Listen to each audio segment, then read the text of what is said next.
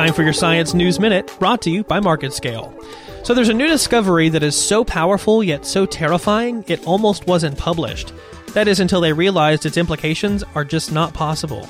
Two researchers, Marek Karliner with Tel Aviv University and Jonathan Rosner with the University of Chicago, have had a breakthrough when it comes to subatomic reaction, or the process that's used for atomic bombs. Up until this point, it was believed that subatomic particles, or quarks, could not be fused together. These two scientists were able to find proof that it not only could happen, but that it released an insane amount of energy when it did. Now, when they figured it out, they were almost ready to just hide their findings.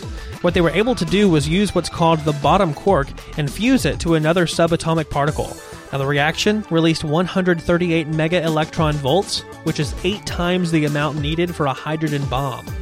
However, they released the findings because, in order for this energy to be harnessed, they have to be able to capture it at the exact moment of reaction, which is only about one trillionth of a second long, and it's also not capable of chain reactions, which would be necessary for anything larger than just a minuscule flash. I'm Daniel Starks, and that's your Science Minute.